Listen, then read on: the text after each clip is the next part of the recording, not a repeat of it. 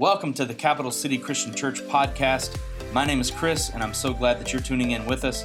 If this is your first time listening or you'd just like to reach out, feel free to shoot an email to hello at capitalcitychristian.org, and I'd be glad to talk with you.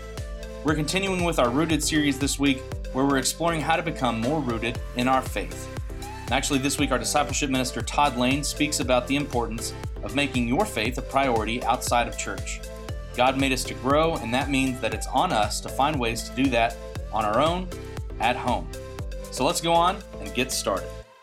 I've been through two or three spots in life that I felt were really challenging for me. One was about 15 years ago, and it kind of dealt with occupation, kind of my job. I'd come to this point in that job where I knew the job had come to an end, but I didn't know what was next. In fact, I began praying, God, just show me, and I'll do whatever you want. I'll go wherever you want me to go.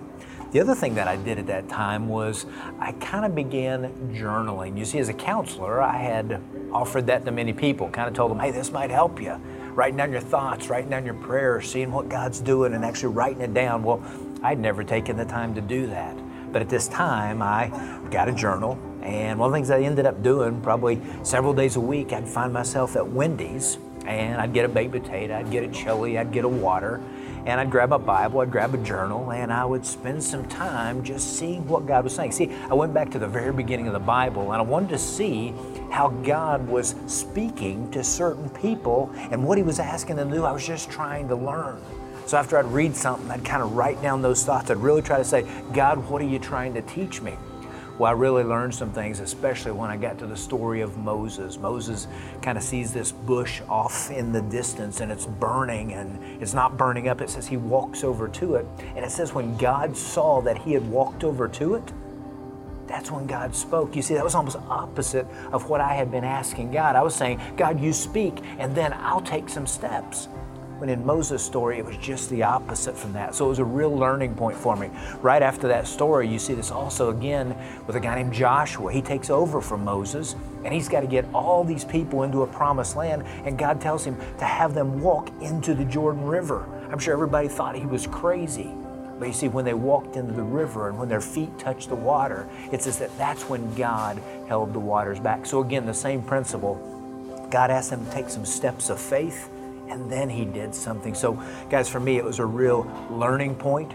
It was also something, like I said, that has lasted for the last 15 years where I don't do it every day, but most days I find myself trying to spend some time with God's Word, but also creating some space in my life to write some of this stuff down, write some prayers out, and spend some time with God in a journal.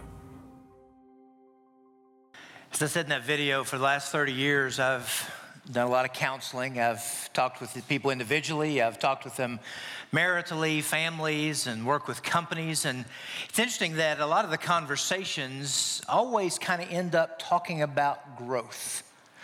Probably goes something like this. Hey, how you doing? Good. It's good to see you. Hey, let me ask you just what have you been doing to grow lately? No, it's a real question, okay? Yeah, uh, let me just give you a time span. Just take the last six months of your life. I mean, what have you been doing to grow in your relationship with God? Been praying? Love to hear that. That's a great thing. Uh, or going to church? Great thing. Let me ask you Monday through Saturday, do anything to connect with God kind of on a daily basis? Praying? Wonderful. Let me kind of clarify. I know when I say I pray, that's usually me talking with God. Let me ask you, when do you give God a chance to talk to you? It's a lot of times how it goes. See, growth, I think it's something we really like the idea of. It, it sounds really good, but I think most of us have kind of been satisfied with some things like comfort. You see, we have a desire to be safe, to be comfortable, to be sure and certain, and that seems to take the priority in our life. See, outside of a crisis, most of us don't really pursue growth. You see, growth usually happens during that crisis, but it's more of a byproduct of something happening more than really just our deep down desire to grow. Guys, we have to talk about growth today because living things grow. If you're not growing, you're dying or you may be dead. See, today I want to talk to you about personal growth outside of this place. And I want to challenge you to create some space. I want to challenge you to have a place. I want you to develop this environment where you learn to connect with God on a daily basis, somehow, every day. You're going to hear some big ideas today about growth. And um, the challenge is to take those big ideas and turn them into how to's. And so, really going to challenge you as soon as you leave here. You've already heard out to the left out here, there's some sign ups for things like growth groups. Those occur, most of them on our Wednesday evenings. Some things like life groups, some smaller groups of people that are going to help you figure out the how to's of taking some of these ideas about growth and putting them into your personal life. There's this story out of Mark, and it's in chapter 12. One of the teachers of the law comes to Jesus and he asks this question. He says, Of all the commandments, which is most important? And Jesus responds to him by saying, Hey, the most important one is to love God with all your heart, with all your soul, with all your mind, and with all your strength. He says the second is to love your neighbor as yourself. And see, this is one of the more cordial meetings between a religious leader and Jesus because here's what the teacher of the law says well said, teacher. I know it's important to love God with all my heart, with all my understanding, with all my strength, and to love my neighbors myself. And he even goes on to emphasize this. He says, This is more important than to offer all the burnt offerings and sacrifices required in the law. Look what Jesus tells that man. He says, You're not far from the kingdom of God. He says, You're close, but you're not there yet. And I think the key is in the response of this teacher of the law. He says, I know it's important to love God. I know it's important to love my neighbor. And guys, today I want to tell you there's a big difference between knowing it's important to love and loving. Here's an idea I really want to impress upon you. Just because we know doesn't mean we grow. Say it again. Just because we know, it doesn't mean we grow. See, knowing's important. It just can't be the end result. We have something here at Capital City called the discipleship path. There are kind of four markers along this path, and the first place you come to is just looking. See, today, for some of you, maybe it's your first time here, or maybe you've been coming for a little while, but church growing up just really wasn't a part of your life. See, there are some things you need to know before you move on to the next marker called getting started. You see, because at that getting started, you got to take those things you know and decide whether you believe them or not. Whether you really believe that Jesus is the Messiah. Whether you're going to make him Lord of your life. And if you are, then you got to decide how you take that knowing and turn it into growing by moving through some of the other markers. And maybe one of those is heard a lot about baptism today. Maybe you've been thinking about that. Stop and talk with one of us. We'd love to tell you more about it. But just because you know doesn't mean you grow. This difference between knowing and growing is very glaring on the last night of Jesus' life. You see, he brings his 11 or his disciples together and he has them in an upper room. And one of the things you'd think, it's kind of this final goodbye. You think he'd be telling them all kinds of good things, but he tells them, he says, There's a betrayer in our midst. And of course, you can imagine this causing upheaval in everybody. 11 of his disciples come to him and they say the first phrase up here they say, Surely not I, Lord. But there's one, and his name was Judas, and he comes to Jesus and he says, Surely not I, teacher. You see, Jesus looks right at him and he says, You've said it. See, Jesus was telling him that you've just admitted you're the one who's going to betray me because you really deep down don't believe that I'm the Messiah. Judas should have been the poster child for discipleship. He knew all about Jesus, he'd heard every sermon he'd ever preached. He saw some special things. He got to see Jesus take light and put it into the eyes of people who couldn't see. He got to hear Jesus tell some guys who couldn't walk, hey, get your mat up, take a walk. He got to see Jesus raise the dead and cast out demons, heal lepers. He got to see the power and love of God perfectly displayed in the life of Jesus. But somehow, all this stuff he knew, he didn't grow. You know, I kind of just reading that this week, I kind of asked the question how's that happen? How can that happen when you spend all this time and it doesn't seem to make a di- difference. I've even thought about, I've been going to church forever. I've spent a lot of time with Jesus. Here's the difference between knowing and growing. When you know, Jesus has your head and your brain. When you grow, He has your head and your brain, but He has your heart also. See, guys, in this series called Rooted, we've been using this passage. Paul writes to the Colossians, just listen to what he says. He says, Let your roots grow down into him and let your lives be built on him. Then your faith will be will grow strong.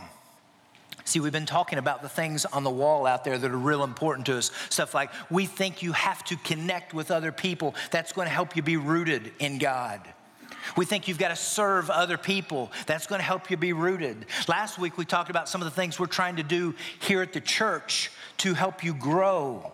We think that's going to help you be rooted. But today, we kind of wanted to stay with the growth theme, but we wanted to take a little different angle. We wanted to say, what about outside of here? What about outside of church? What does life need to look like for a Jesus follower the other 167 hours that you're not here? Earlier this week, I heard about a research project. The research project had graduate level students who were going to have to give a speech, and they were going to have to give it across campus in another building. They would be told their topic, and they would have five minutes to get from where they learned about the topic to the building they would give their speech. During that five minutes, you can imagine they probably are trying to, okay, here's what I'm gonna talk about, here's what I need to talk about. What they didn't know was that the researchers they placed a person lying down in distress in the path of the students going from the building to give their speech. Here's my question to you What percentage of the students do you think stopped to help the person in distress? I actually want you to maybe turn to somebody right now and tell them what percentage do you think students stopped to help the person in distress? Turn and tell somebody.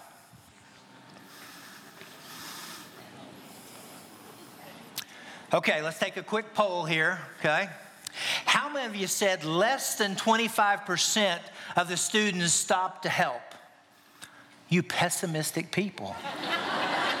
I'm so glad you're in church today. You need some hope, okay? Hey, how many of you said 50% of the students? How many of you said more than 75% of the students stopped?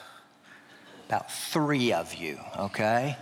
Let me tell you, the answer is 10%. Now, let me tell you a couple of the other factors that may surprise you. The graduate students were seminary students, they were studying to go into ministry. Do you know what their talk was on? The Good Samaritan. Just because we know doesn't mean we grow. Guys, I got to tell you, in, in preparing to talk about this personal side of growth, there were two contrasting ideas that just kept coming at me. And let me tell you what they are. Here's the first one something's missing. I mean, just, just take the illustration of the students. There's something missing in here. You see, for most of us in here, it's a really scary place because that's who we really are. See, in this place, we live out those 167 other hours that you're not here. See, it's in here that we know a lot about love, but we may not be very loving. It's in here that you know the story of the Good Samaritan, but you may get distracted or preoccupied during your week and you may miss an opportunity to help somebody in distress. See, something's missing. Now, here's kind of the second idea that was contrasting to that one. Here it is You were made to worship. Let me kind of give you a definition for what it means to worship. It's your response to whatever you value most. It could be a person, it could be a thing, it could be an experience, but it's the thing that you put first in your life. So here's what I'd say every day, all day long, everywhere you go, you worship something. It's what you do, it's how you were made. Worship's not just a Sunday thing, it's an everyday, all the time kind of thing. And maybe walking in here, you didn't think of yourself of a worshiper, but you worship something. It's what you were made to do. So, since we're talking about growth, growth today, maybe the thing that's missing is learning to be a worshiper outside of this building. And that's what I want to talk to you today about. I want to challenge you to maybe grow and create some space for God during your Monday through Saturday. I want to challenge you to maybe have a place where you meet God. Maybe it's going to be in the morning or maybe it's going to be at night during your week. I want you to develop this environment where all week long you kind of walk and talk with God every day. So let's talk about how we use our time outside of church to grow and connect with God. I want to take you to a psalm. So if you got a phone that has Bible app on it, or maybe you got a Bible, you'll notice we kind of leave the corner lights on. If some of you bring your Bibles, that's a place where a little more light where you could read if you brought a Bible. So it'll be up here on the screen as well. This is a psalm of David. It's Psalm 131. And we're just going to look at a couple verses in this because I think David gives us some insight about some of the habits he had that helped him grow. Here's what the verse verse says. O oh Lord, my heart is not proud. My eyes are not raised too high. I don't concern myself with matters too great or too awesome for me to grasp. Now, you got to understand, this is a radical statement for a king to make, especially in this culture. He was the most powerful person in his nation. Most people looked to him like a god. But David's saying, I know there's a God, and I'm not him. Here's kind of one of the first takeaways if you're writing something down, if you're trying to remember something. You need some time during your week for God to remind you that you're not Him. Let me ask you outside of here, anything happen in your week that helps you, that gives God an opportunity to remind you that you're not Him? See, most of you might be saying, you might be pushing back a little bit, going, I know I'm not God. I go, really? Do you really live in such a way that you don't act like God? See, I think most of us never slow down. I think most of us live really busy lives. I think most of us are control freaks. We try to control everything and everyone. See, I think most of us struggle not acting God like. And see, even though you go through this maddening pace and you act like you have it all together, I know you don't. See, on the outside, you look pretty good, but on the inside, a lot of us are a mess. We worry. When it really comes down to it, we don't trust God with our lives. We think if I could just do a little more, if I could move a little faster, find a little bit more way to be in control, then things would be okay. And I'd be okay in here. Guys, I want to tell you today, the only way for things to be okay and the only way for things to be okay in here is when you create some time for God to remind you that you are not Him. Let me take you back to the first person that ever got to walk and talk with God. His name was Adam. You know that God kind of scooped up some dirt and kind of formed this body, and pretty much it was just a corpse, it was dead. But then Adam became alive when God breathed life into him. We have to create some space in our lives for God to have the time and opportunity to continuously breathe life into here. That's one of the essential characteristics to being okay in here, also to growing. See, whenever, whatever you do, whenever you speak, breathe, act, whatever you do, you're doing it because He's given you life. Let me ask you. You kind of sit back and look at here are you full of God's breath right now? Is that the way life feels? Or do you feel like you're on your last breath because you really haven't given God opportunity to breathe some life into you? Guys, we need a place, we need a time, we need to do it here, but out there, we have to give God the opportunity to remind us that we are not Him. If you do that, I am confident there'll be some growth in your life. See, I think he's going to grow you as a worshiper, not just in here, but also out there. Remember the definition? Worship is our response to whatever we value most. There's this verse in Hebrews, and it says this it says, Worship God with reverence and awe. What if you could create some time this week where you would walk away from that time and go, I'm in awe of God. See, I, I think we've kind of diluted that word, A W E, because I could probably go, hey, did you go to that new restaurant? Oh, it was awesome. Been watching that Netflix series? Awesome. Did you see the cats in the Bahamas? This is going to be an awesome season. Honey, how do I look in those jeans? Can we just take a time out for just a second? My wife and I were in a life group in Louisville in the 90s. One time we heard this question asked by a wife to a husband. He did not answer awesome. Okay? Now, to take you to 2012, they live in Minnesota. We were with them.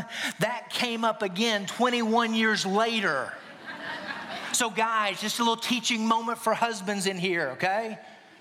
The right answer is awesome. The only answer is awesome. Guys, we use this word awesome to describe normal things. And you see, if you get up real close to some of those normal things, you find out they're really not awesome. They're good things. See, the Greek word for this awe is phobo. We get the word phobia. And what it means, it's this reverential fear of the power and holiness of God. And if you will take time to create some space and get up close to God, I am confident that you will walk away and say, Man, God is awesome. And you probably won't want to use the word awesome for anything else. See, with this word awe, we get glimpses of awe. Maybe some of you have seen something like this. You've been out to the Grand Canyon, when you stand there and see the expanse, you're like, wow. Maybe you've been driving and before the sun comes up, or maybe as sun's going down, you're kind of like, man, God's got his paintbrush out tonight. Or maybe some of you, when you held your first child, you're just, wow. For me, our oldest daughter, Mackenzie's pregnant, and this right here is a glimpse of all for me. It's little Marley, granddaughter, just a little 22 weeks. That's all. But guys, if we can ascribe all to some of the created things, how much more should we give all to the one who breathed these things into existence? We have to find time for God to remind us that we are not Him. Let's go on to the second verse. David says this He says, I've calmed and quieted myself. See, this Hebrew word for calm means to make level. It gives you this mental picture of kind of field that's unlevel, and you've got to level it out. I think the takeaway for this one, where we said the first one is I got to create time for God to remind me. It's almost like David here, he's taking responsibility now and he says, I'm going to remind myself that I'm not God. Like he says, I need to level myself out here. I don't want to forget who I am. I don't want to become inconsistent or imbalanced in my life. See, David's describing this time where he reminds himself, where, remember verse 1? He gave God some time to remind him, but now he's taking ownership. He's going to be intentional about his own growth and his life with God. I mentioned earlier that we are all worshipers and that you were made to worship. See, you were made to worship in here, but you are also made to worship out there. And worship is one of the great levelers in our life because when you take time to do that, you're reminded of who God is you're reminded of who you are. See, when you come to church, you're led in worship pretty much this entire hour. But when you take time for personal worship outside of here, you're taking the responsibility for reminding yourself that you are not God. Let me take you back to Adam's story. I told you about when he kind of formed him and breathed life into him. But right after that, it says God created a garden in Eden, and that's where he put Adam. See, it says, out of the ground, he made trees to spring up. They are pleasing to sight, good for food. God places Adam in this ideal environment for growth. It's an environment that's good for Adam's relationship with God. It was good for his soul because it was just God and Adam. I think one of the things we got to learn from just God creating a place like that is you and I need some rest. There's sometimes our soul needs to slow way down. See, I think if you polled people and just kind of pulled them off the street and said, hey, tell me what you think about God or relationship with God, I think a lot of people would say rules and morals. When they think about God, ah, maybe he's mad at them or guilt or he thinks I'm bad. But, guys, when you hear that God created this environment for he and Adam, I don't know how you don't walk away with words like relationship, enjoyment, words like life giving, peace, and rest. See, sometimes, like David, you and I are going to have to take responsibility for our life with God, and we're going to have to pull away. In September of last year, the Iowa Hawkeye football fans did the wave. Now, it's not the wave you're thinking of. All 70,000 fans, they turned after the first quarter and they waved to children and their families at the brand new children's hospital. These families were all going through very difficult health issues. One patient, he's 17, Daxon Phillips, he said he had cranial surgery and he said he was really struggling. And one day he just blurted out, Well, at least Saturday's coming. See, patients, they all tried to get up front next to the window because 70,000 fans were going to turn away from a football game and they were going to turn towards the window of the hospital. They're going to wave their hands, wave their arms. And they said it means more to those patients than you and I could know. One parent said, It's like a wave of hope. It's like we're not in this by ourselves. Daxon, that 17 year old, he says, it makes the days go by faster and better. It's more than just a wave, it's life changing. If fans pulling away from a football game can make a life changing difference, I think when you pull away from your busyness, it's going to make a life changing difference in your walk with God. Guys, I know some of you are busy. I know some of you are overwhelmed. Some of you feel a little lost. Some of you are trying to figure it out. Do not miss the words of Jesus. Look up here on the screen. Come to me. I would say outside of here, in here. All you who are weary and burdened, and I'll give you rest. Take my yoke upon you and learn from me, for I am gentle and humble in heart, and you will find rest for your souls. Let's finish this psalm up. I told you, he says, I've calmed and quieted myself. But that's just the first part of that verse. Look what he finishes it with. He goes on to say, like a weaned child with its mother. Like a weaned child is my soul within me. David's telling us that there's this outcome when we take responsibility for having this calm and quiet soul. See, anytime that a child is awake, I'm going to try to tell you here a little bit about this transition because he's introducing this imagery of a mother and a child. And he tells us this child is in the stage of being weaned from breastfeeding. Now, you're going to have to give me a little grace here, okay? I'm going to tell you a little bit what I think about breastfeeding, okay? Because um, I asked, why in the world would David bring up an imagery like this of a, of a child being weaned? There seems to be a couple stages to breastfeeding. The first stage is when the child is breastfeeding. You think the child's not weaned. So, anytime the child is awake in the mother's arms, what do you think the child wants? He wants food. See, unless he's asleep, there's always this restlessness in the mother's arms. But there's this transition that takes place. The child is growing. The child now needs solid food. So when he's in the, his mother's arms, he wants food, but his mother's not going to allow to give food from her.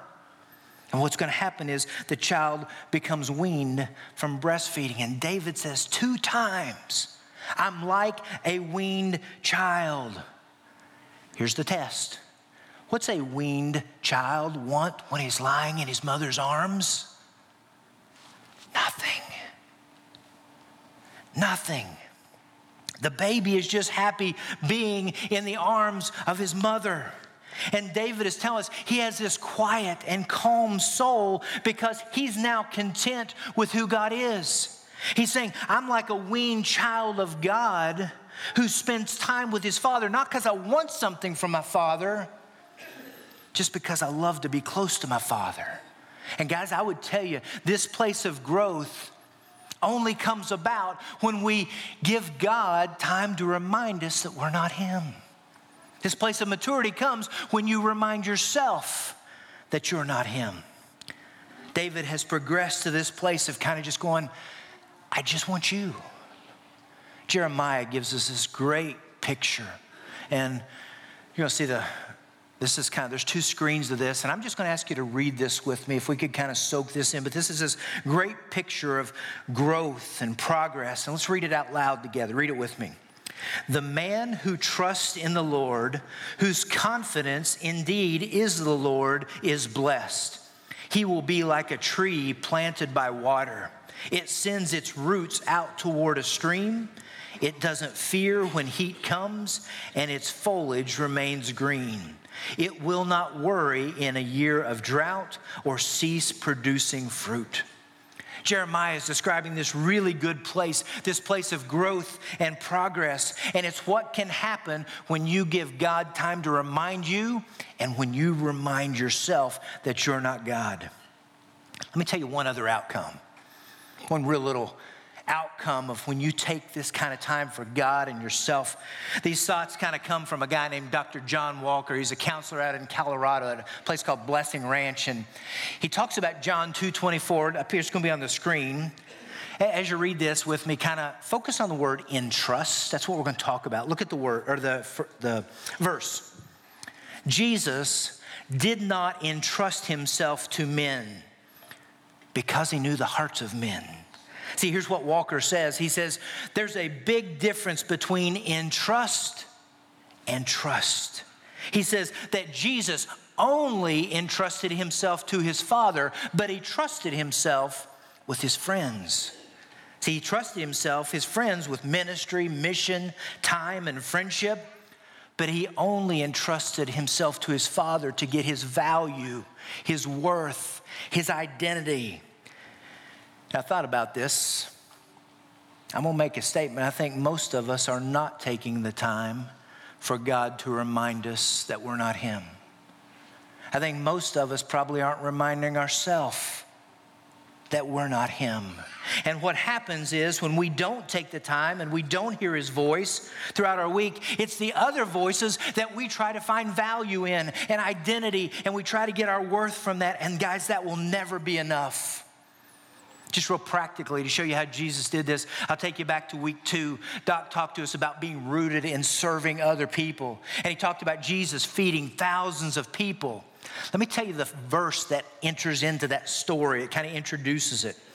Here's what it says When Jesus heard what happened, now, I'm going to tell you what happened here in just a second. When Jesus heard what happened, he withdrew by a boat privately to a solitary place. What happened was John the Baptist, his cousin, John the Baptist, who baptized Jesus, was beheaded by King Herod.